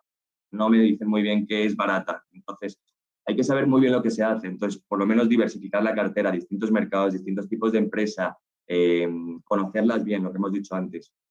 Eh, balance, eh, estados financieros, importante, lo que comentaba Álvaro, el balance es una foto estática, de rápidamente un vistazo ves cómo está la empresa. PIG es algo que está, que hay análisis, hay, la PNL lo publican las empresas trimestralmente, con lo cual es un estado que, financiero que lo puedes, bueno, el balance también, perdonadme, pero el PNL es algo que es los resultados del trimestre, con lo cual es más, va cambiando cada trimestre y después están los anuales, obviamente. Y aquí esta frase que para es fundamental, cash is king, de esto es lo más importante, negocios que ganan mucho dinero pero que queman caja, mm, hay que saberlo. No digo que no inviertas en ello, hay que entenderlo. Hay otros negocios que ganan poco dinero, pero generan mucha caja porque tienen márgenes muy altos y no tienes que invertir mucho dinero para generar esa caja, con lo cual eso a priori mola más. Así que quedaros con esta frase, por favor. Después esto es lo que yo llamo mi fórmula, eh, mi fórmula mágica en el largo plazo, como ya hemos dicho siempre, que es un ahorro recurrente, cada uno la cantidad que pueda, pero si puedes 100, 200, 300 euros al mes, según cada una de sus posibilidades, más un espacio temporal y una gestión rentable, eh, me parece que al cabo del tiempo, si lo hacéis en un Excel, veréis los resultados de lo que os puede aportar eso en vuestro futuro. Y más ahora que no podemos contar con las pensiones públicas, pues creo que cada uno tiene que ser preocuparse por sus ahorros. Después, yo, aparte de lo, de lo que, de porque lo hago yo y puede parecer que me puede interesar, pero no, eh, considero que la bolsa es ahora mismo la mejor opción, por no decir única, porque no diría única porque hay otro tipo de inversiones como puede ser invertir en inmobiliaria o empresas privadas y tal, pero si comparamos así de forma burda, renta fija, renta variable o cosas más tradicionales, la bolsa sin duda rentabilidad riesgo me parece la mejor opción ahora mismo porque te permite invertir en empresas y las opciones de, las opciones de revalorización y de ganar dinero son infinitas como hemos comentado antes, capitalización compuesta, yo diría en este punto, dejar tu dinero trabajar con el paso del tiempo, que se haga una bola de nieve y que, el dinero trabaje para ti. Y también importante esta frase, no intentes predecir el timing, por favor, porque hay mucha gente que se queda esperando, no, es que yo compro cuando haya un crack, no, pues compro cuando, bueno, sí, muy bien, pero también nos podemos quedar toda la vida con excusas para no invertir. Cuanto antes empieces, mejor. Y sabiendo lo que haces, como hemos dicho antes, sabiendo lo que haces, eso es proceso, método y estrategia todo lo que hemos comentado hasta ahora. Hay que tenerlo siempre en mente. Y bueno, eh, aquí ponemos una frase importante que te dice, si no encuentras una, de Warren Buffett, el mejor inversor que seguro que conocéis, si no encuentras una forma de hacer dinero mientras duermes, estarás condenado a trabajar el resto de tus días. Es decir, ya que nos esforzamos en ganar dinero que tanto nos cuesta, pues que el dinero también trabaje para nosotros, que la inflación no nos coma, porque es lo que ahora mismo sobre todo hay que estar especialmente preocupados por ese tema. Entonces, que no perdamos poder adquisitivo en los próximos años, sino mantenerlo e incluso eh, superar, tener mayor poder adquisitivo porque el dinero trabaja para ti. Y eso es para mí la fórmula mágica y con lo que me gustaría que, os quedaseis. Y eso es todo. No sé si Álvaro quiere comentar algún tema. Gracias a todos. dar las gracias, te digo, a los asistentes. Eso es, sí. Gracias a IP por la oportunidad. Gracias a todos los asistentes. Y tenemos ahora un rato para preguntas. Cualquier comentario, cualquier tipo que nos queráis hacer, eh, estaremos encantados de hablar de ello. Muchas gracias.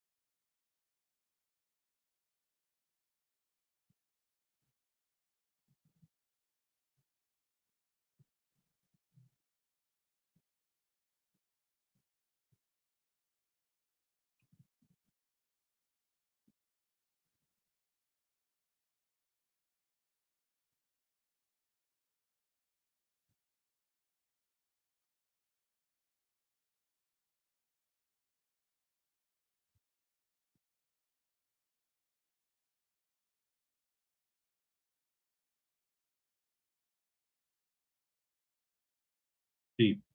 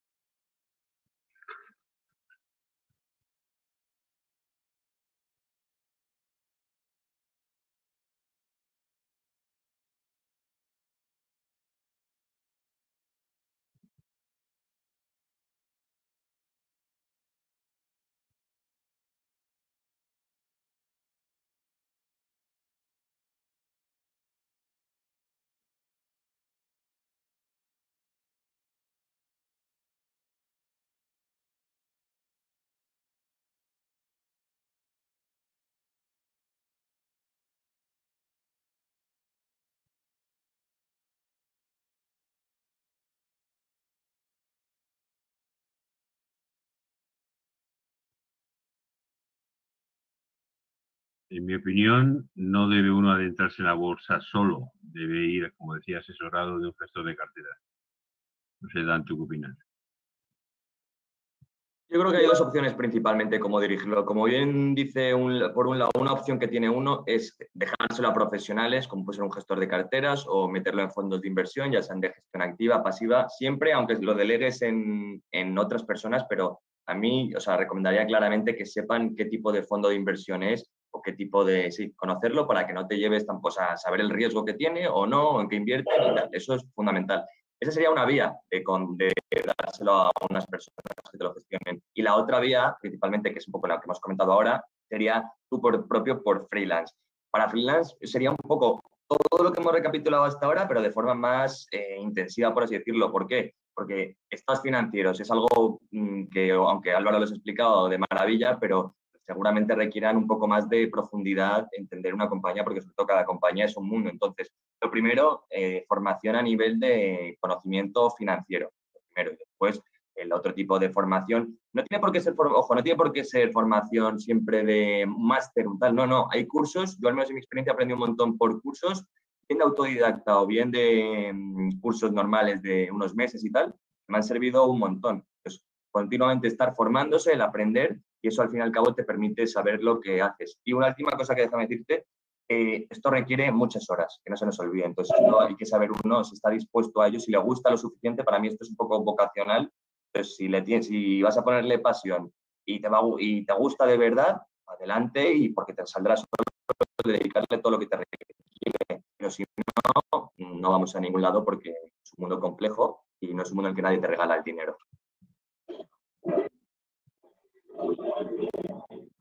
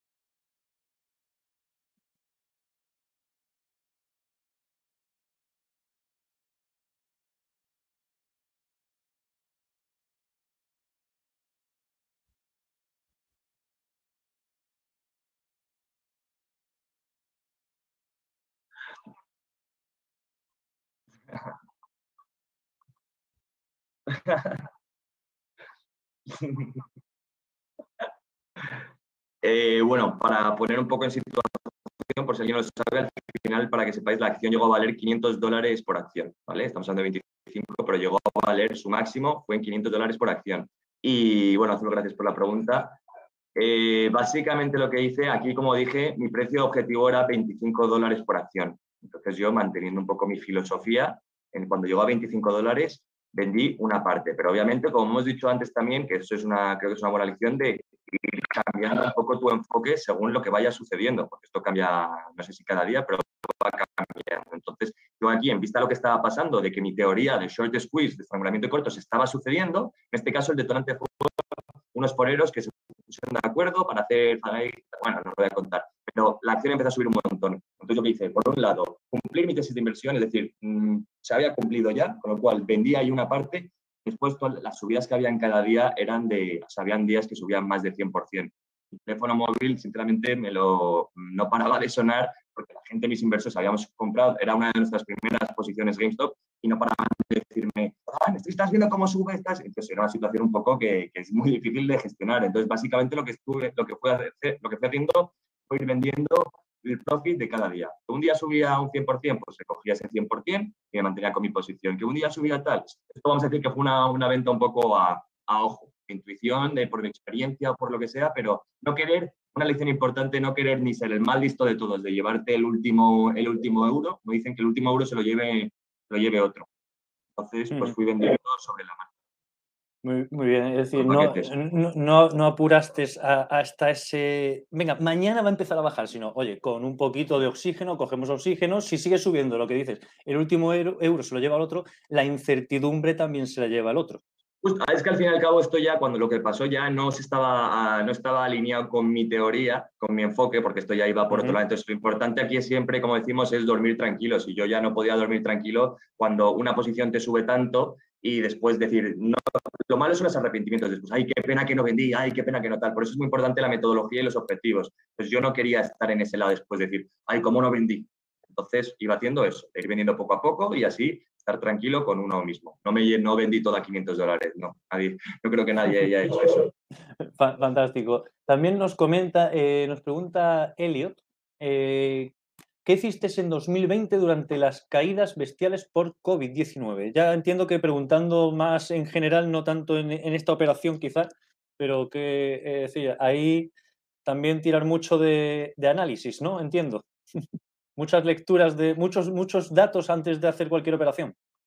Eh, vale, si te, contesto ahora y si quiere Álvaro añadir algo después, pues eh, eh, os podéis imaginar que siendo una de las caídas más, más fuerte de la historia y además en un mes, fue un mes brutal, porque cuando gestionas dinero de otras personas y tal, ya se convierte en algo más que tu propio dinero, es, va mucho más allá. Entonces, bueno, fue realmente muy complicado. Ahora bien, yo hice mi análisis un poco, lo primero, dejé de leer la prensa, dejé de tantos medios porque lo único que podían hacer es volverte loco y, no sé, era, cada uno decía algo, nadie sabía nada, era un entorno de incertidumbre que hemos vivido. Todos. Sobre información. Totalmente, totalmente de acuerdo. Entonces yo básicamente lo que hice, al fin y al cabo, fue eh, mi análisis básicamente decía que no íbamos a estar siempre con esta situación, que no nos íbamos a quedar todos en casa para toda la vida, que los negocios no iban a dejar de ganar dinero. ¿Cuánto tiempo esto yo no lo iba a saber? Pero yo sinceramente lo identifiqué esto como una oportunidad clarísima, porque y de hecho lancé como una publicación diciendo, esto no es una crisis financiera, es decir, no, nadie, nadie puede saber cuánto va a durar, nadie puede saber la incertidumbre, se nos va de las manos. Esto era una oportunidad que para mi gusto tenía un espacio temporal limitado, el cuánto no sabía, pero y también sabía que habían empresas que iban a salir fortalecidas. Y en cambio el mercado no separaba entre una empresa al principio, después y así, pero al principio no separaba entre las empresas que iban a salir reforzadas en este contexto y bajaba todo. Entonces yo al fin y al cabo les dije, esto es una oportunidad, lo puse en mayúsculas, esto es una oportunidad única para ganar dinero. Y bueno, y encontré la verdad oportunidades que eran bestiales, que tipo GameStop, que tenían más dinero en caja de lo propio que, de lo que estaba cotizando en bolsa. Y yo decía, pero bueno, si este, este negocio genera dinero, tiene más dinero en caja que lo que vale. Esto me, me parecía que estaba haciendo un regalo y me puse pues, a comprar un montón. No, hice ni una venta y me puse a comprar pues todo lo que pude. Aún así, obviamente, como cualquiera, con mucho miedo y mucha incertidumbre. Sí, con mucho, mucho control, que es lo que, lo que siempre viene después de, esa compra es, es, el control, esa fase de control, lo que dices, lo que también habéis comentado, no volvernos locos con eh, cada 10 minutos, cada hora entrar, pero sí a la semana dos, tres veces, eh, el lunes, miércoles y el, y el viernes, hacer esa gestión de control. ¿Cómo seguimos? Venga, ¿hacia dónde, ¿hacia dónde vamos? ¿Hacia arriba o hacia abajo? Yo quería añadir, Raúl, sí, por supuesto. lo que hemos comentado antes de que los mercados son un poco bipolares. Después de, esa, eh, de ese pánico a principios de 2020, cuando ya las compañías de vacunas dijeron que iban a sacar las vacunas a tiempo, pasó del pánico a la euforia. Totalmente. Si, si te guías por cómo está el mercado, eh, estás perdido, porque, como dice Dan, lo que tienes que tener es tus propios análisis y tus propias convicciones, ¿no? Sí, eh, eh, exactamente. Es decir, no solo podemos guiarnos por lo que nos dicen, sino tenemos que... veo que también hay un factor muy alto de intuición dentro de, dentro de, esta inversión, dentro del mundo de la inversión. Es decir, creo que este sector, el sector bancario, el sector de los juegos, por ejemplo, si alguien, si alguien compró Pfizer en 2019, en, en marzo de 2019, eh, cuando empezó a subir después de la vacuna o a principios de, 2020, antes, de que estuviera la vacuna, eh, seguramente si alguien tuvo esa visión de, oye, las vacunas van a llegar, voy a apostar por estas dos compañías, Pfizer y Moderna o Pfizer y Jensen, seguramente ha tenido un, pico, una ganancia muy potente, pero claro, eh, hay que tener ese, ese sexto sentido de, para poder encontrar el mercado que mejor te vaya a funcionar, lo que dices, esa bipolaridad tenemos que estar muy vivos y saber también eh, tener nuestro propio criterio para, eh, ir hacia un sector o hacia otros. Y yo creo que también es bastante importante especializarnos, especializarnos en un sector. Si se te da bien esa lectura bancaria, pues oye, juega con, el, juega con los bancos. Hay millones de bancos en todo el mundo. Tenemos el IBEX 35, tenemos muchísimos bancos muy potentes, pero es que no podemos ir al Dow Jones, al Nikkei, es decir, es espectacular cada sector y la cantidad de opciones que nos da, ¿no? Totalmente, totalmente lo que dices. Lo que sí, por meter un, matiz, em, cuando tú has dicho, por ejemplo, invertir en Pfizer o Moderna, eh, es verdad que todas las empresas de, relacionadas con el tema de la vacuna, como siempre, aparece la especulación y se dispararon y se convirtió esto en que algunos gráficos daban miedo por la, por la subida que llevaban. Entonces, es muy, vamos, es imposible saber cuál iba a ser la empresa ganadora, porque de todas se hablaba y tal. Entonces, eso es a lo mejor un poco más especulativo, con mucho sentido, porque tú, al fin una vacuna tal, entonces tú no puedes, no, obviamente nadie va a justo invertir en las dos ganadoras, pero sí invertir en un, un conjunto de... Hacerte un paquete.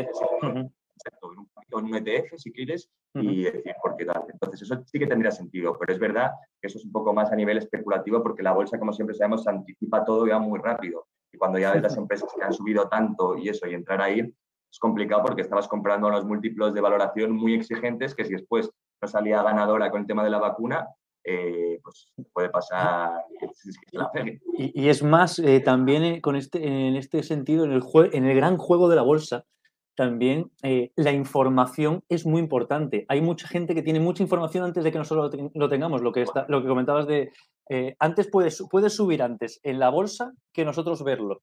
¿Por qué? Porque hay gente que ya tiene esa información, esa información, es decir, en el momento en el que nosotros, ah, mira, a partir de hoy va a empezar a subir, dice, lleva subiendo ya dos semanas. ¿Por qué? Porque hay gente que manejaba esa información antes y ha estado posicionándose y preparando eh, todo el terreno, eh, todos esos juegos. También nos pregunta Elliot, eh, no, perdón, nos pregunta Sara si recomendáis algún libro, alguna web, alguna fuente de información en concreto para empezar en el mundo de la inversión en bolsa y conocer un, más y más.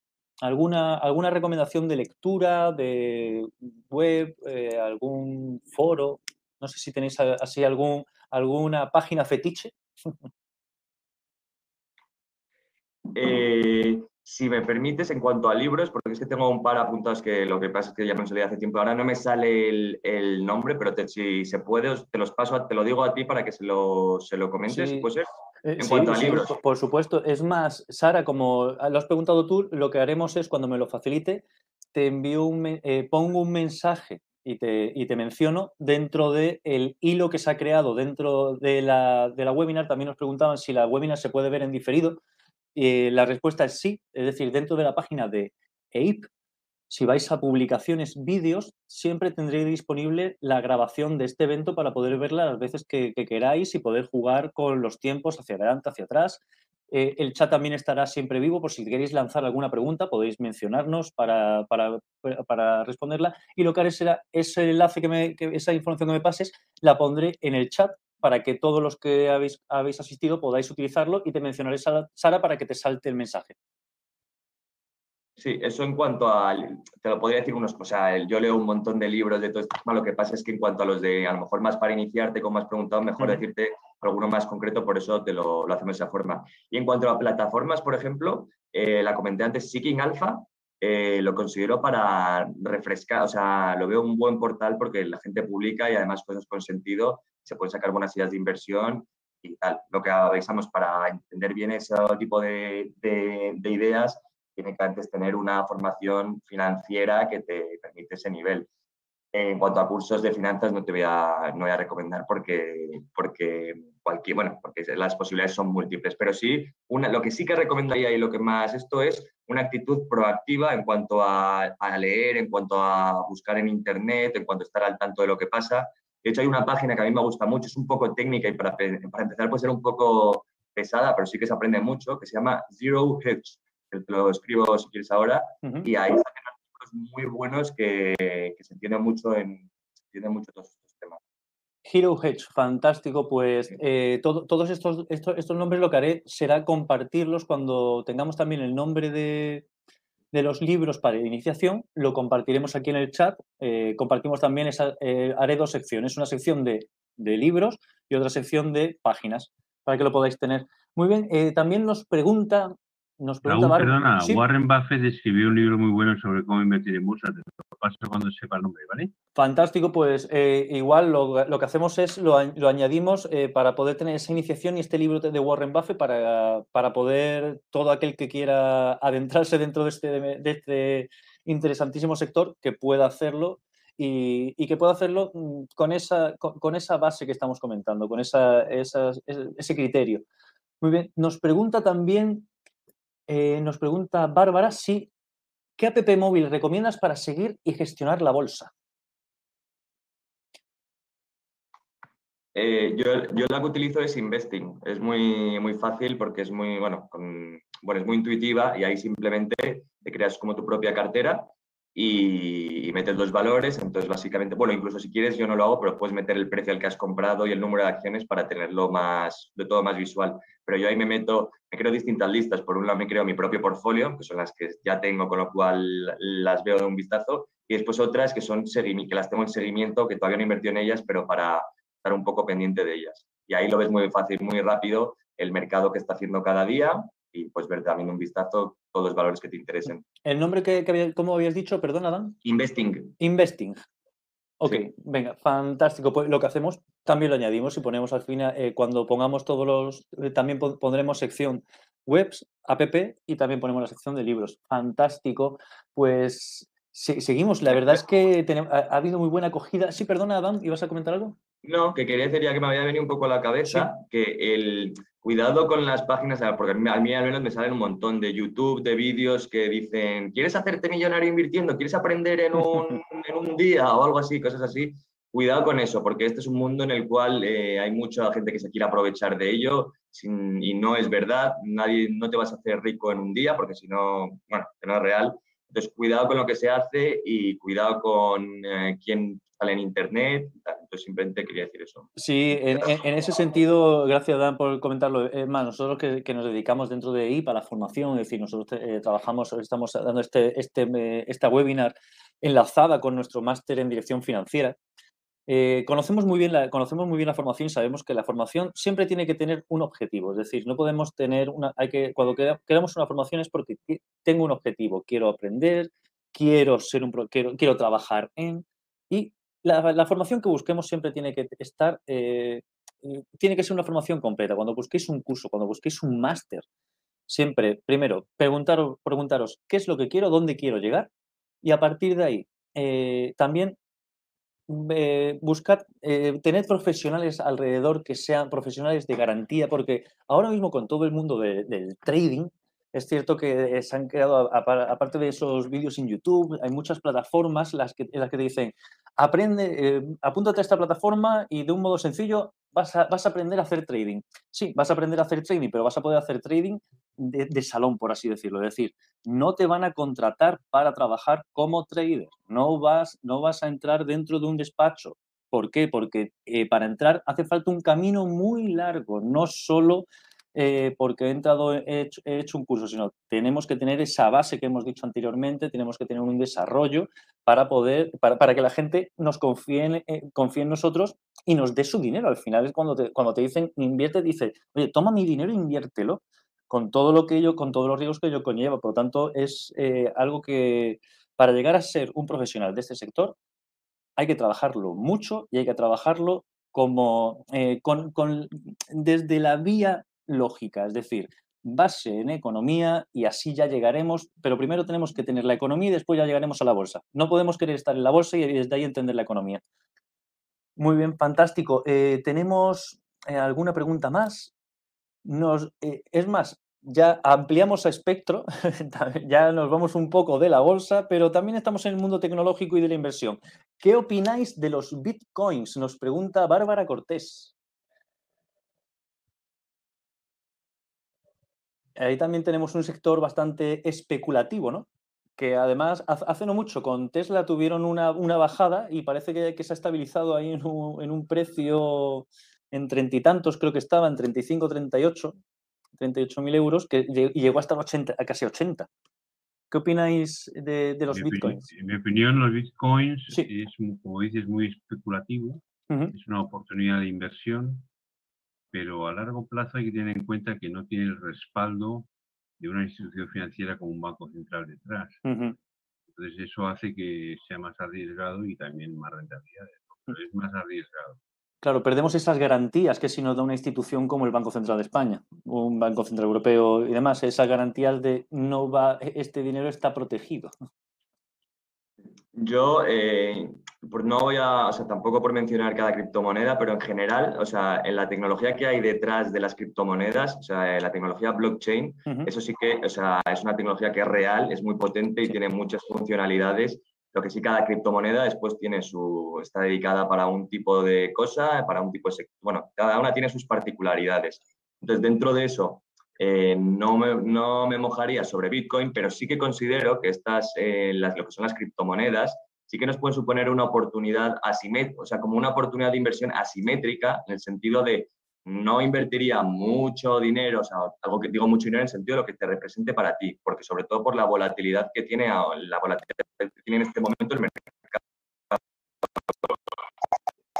que se asienta al menos. Pero ahora mismo es muy volátil, con lo cual lo veo más como una oportunidad de revalorización importante en el largo plazo, pero no, no invertir algo que te suponga mucho dinero porque vas a sufrir porque ahora mismo la volatilidad que tiene es tremenda. Dicho lo cual, yo soy alcista 100% en, en DT. Creo que el mercado de criptomonedas se tiene que estabilizar, hay, hay demasiadas, hay muchas que van a desaparecer, eso es indudable, y hay muchas que es que no tienen absolutamente nada detrás. Vale. Mm, Elon Musk publicando tweets, pero no tiene nada, entonces más importante también en este tipo de inversiones, saber lo que hacemos. No te voy a decir que inviertas o no en Bitcoin, pero si inviertes en Bitcoin, importante que entiendas, que tengas una tesis de inversión detrás para que después, cuando caiga o haya movimientos fuertes, que tú tengas ese confort para dormir por las noches y no estés sufriendo cada día. Eh, es decir, eh, al final estamos también hablando de eh, como el análisis de la inversión analiza qué moneda, qué criptomonedas hay, analiza en cuál, analiza cuáles son las que tienen una trayectoria o son las que están mejor aceptadas por el mercado y a partir de ahí ya toma decisiones a largo plazo. Exacto, ¿qué hay detrás de ello? De por qué voy a invertir en Bitcoin. Entonces, que saber responderse a uno mismo de por qué estoy invirtiendo en ello. Y no, una razón no es porque porque un tío millonario en Estados Unidos publique tweets. Eso no es una razón, razón es de, peso. Sí, sí, y, además eh, la, cosa es que lo, vimos. Fue un tweet y al día siguiente hacia abajo, hasta luego. Eh, un, tobogán total. Eh, nos, pregunta, nos pregunta, por otra parte, un, usuario, no tiene nombre de LinkedIn, no, no lo tenemos registrado. ¿Qué, qué broker recomendaríais? ¿Tenéis algún broker así mm, mm. que, sabéis que funciona? Yo, primera recomendación y permitidme, de banco, o sea, los bancos para invertir, simplemente que lo sepa, cada uno puesto más sus decisiones, pero son muy caros. Con lo cual, si vas a hacer una gestión activa, el, banco por tema de comisiones te va a quitar mucha, o sea, te va a quitar parte de tu rentabilidad porque son comisiones excesivas. En cuanto te puedo recomendar, por ejemplo, no te va, o sea, va a ser puramente para operar, o sea, no te va a dar opción, no te va a dar información y todas esas cosas que tal, pero para operar para mí son, no necesito más y es con quien lo hago yo con De Giro. De Giro. Sí, son súper, eso sí, el servicio de atención al cliente y tal es bastante regulero, puede ser o tal, o sea, es un servicio low cost, pero también te digo que las, las comisiones por operaciones son baratísimas, entonces tiene que ser un broker que se ajuste a ti. Si tú vas a ser una persona que necesites un gestor que esté súper pendiente, no utilices de giro, necesitas algo, renta 4, por ejemplo, podría ser un buen equilibrio de que cobran algo más, pero te, también te dan un servicio bastante bueno. Tiene un soporte detrás eh, potente. Mm. Muy bien, muy bien, fantástico. Eh, ya, y a partir de aquí ya tenemos eh, eh, algunos comentarios. Muchas, muchas gracias por la, por la conferencia. Video eh, verdadera conferencia magistral, por tanto, enhorabuena. Enhorabuena, se ve que ha gustado mucho a todos nuestros participantes. Bárbara nos dice gracias por todo el comentario sobre los Bitcoin. Gracias a ti, Bárbara, por participar. Y nos pregunta Henry, ¿qué opinas de Interactive Broker? Justo palabra que es el próximo que iba a decir. No le he mencionado porque yo personalmente no opero con ellos, pero eh, sí que sé gente del sector que conozco bien y tal, están, vamos, es uno de los mejores sin duda. Por tanto, totalmente recomendable también, ¿no? Sí, de hecho además tiene muchos más servicios que un de giro en cuanto a todo lo que hemos dicho. Que a lo mejor son un pelín más caros, pero te ofrecen muchos más. Claro, aquí tenemos que saber exactamente qué, eh, necesito y qué no necesito. Si necesito mucha, eh, mucho soporte, vete al banco y paga intereses conforme vayas teniendo más conocimientos y vayas necesitando menos, menos soporte, puedes utilizar un Interactive Broker. Y por último, en el momento en el que ya tienes capacidades y te sientes cómodo operando y no necesitas ese, soporte, ya sí puedes, a lo mejor se puede tirar por un eh, eh, Giro, el G-Hero, ¿no? Fantástico. De acuerdo, sí. sí, Muy bien, fantástico. Pues nada, sin más, son las y 39, nos hemos pasado un poquito del horario previsto, pero eh, ha, sido sobre todo por esto, estas preguntas, eh, se ve que ha gustado.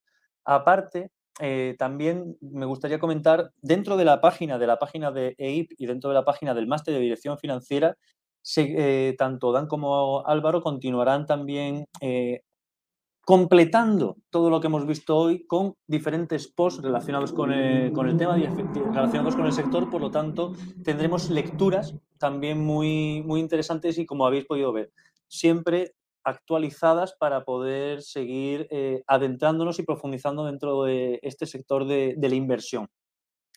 Muy bien, pues sin más, Álvaro, Dan, un auténtico placer haber, haber podido estar con vosotros esta tarde. Eh, Muchas gracias.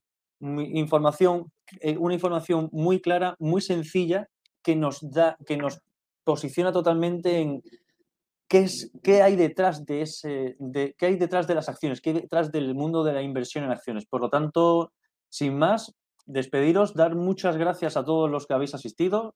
Continuamos, eh, como siempre, continuamos desde la Escuela Internacional de Posgrados con estos, eh, con estos eventos, con estas webinars relacionadas siempre con el mundo del sector empresarial dentro del máster de dirección financiera. Cualquier otra información sabéis que la podéis tener dentro de nuestra web y también dentro de la página de LinkedIn. Por lo tanto, sin más, un auténtico placer haber podido compartir esta tarde con vosotros. Muchas gracias y nos vemos en la siguiente. Hasta luego. Muchas gracias a todos. un abrazo.